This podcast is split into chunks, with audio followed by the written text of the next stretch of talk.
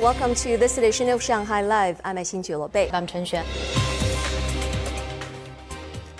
Travel operators say new measures to further optimize COVID-19 prevention control across China has triggered a surge in air ticket searches to a three-year high. Zhang Hong has more. Under the new measures released by the State Council, health codes and negative PCR test results for cross-region passengers are no longer required.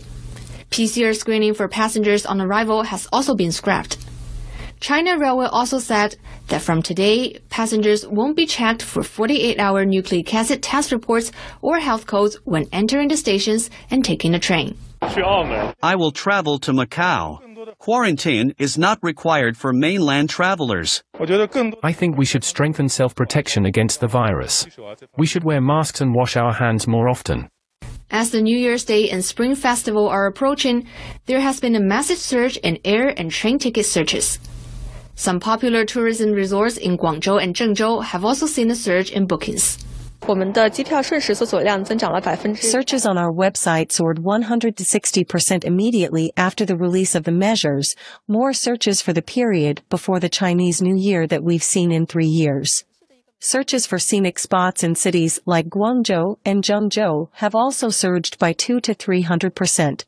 The online travel agency says people are more optimistic about their travel plans in 2023 and that the searches for tickets and bookings at tourist destination extends well past the Chinese New Year.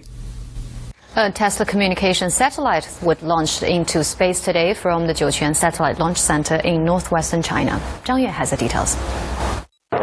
A Kuaizhou 11 Y2 carrier rocket launched the VHF data exchange system test satellite at 9:15 a.m. and entered its planned orbit. The Kuaizhou 11 Y2 carrier rocket is 25 meters long with a liftoff mass of 78 tons. It has a maximum diameter of 2.2 meters. The rocket has a carrying capacity of 1 ton and a 1.5 ton payload into a low Earth orbit.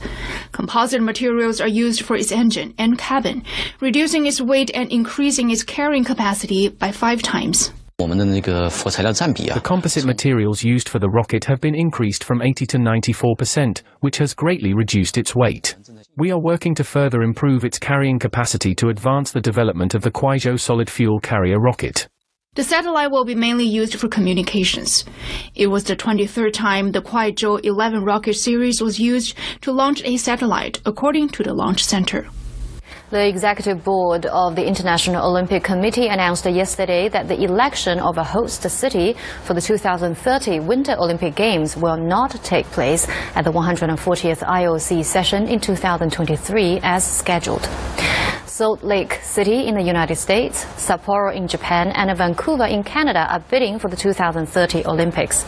As the sustainability of winter sports has become a concern due to climate change, in order to ensure proper conditions for outdoor snow competition venues, the Commission has asked potential host cities to include verifiable meteorological data that show average minimum temperatures of below zero degrees over a 10 year period that will be likely to continue to the time of the Games.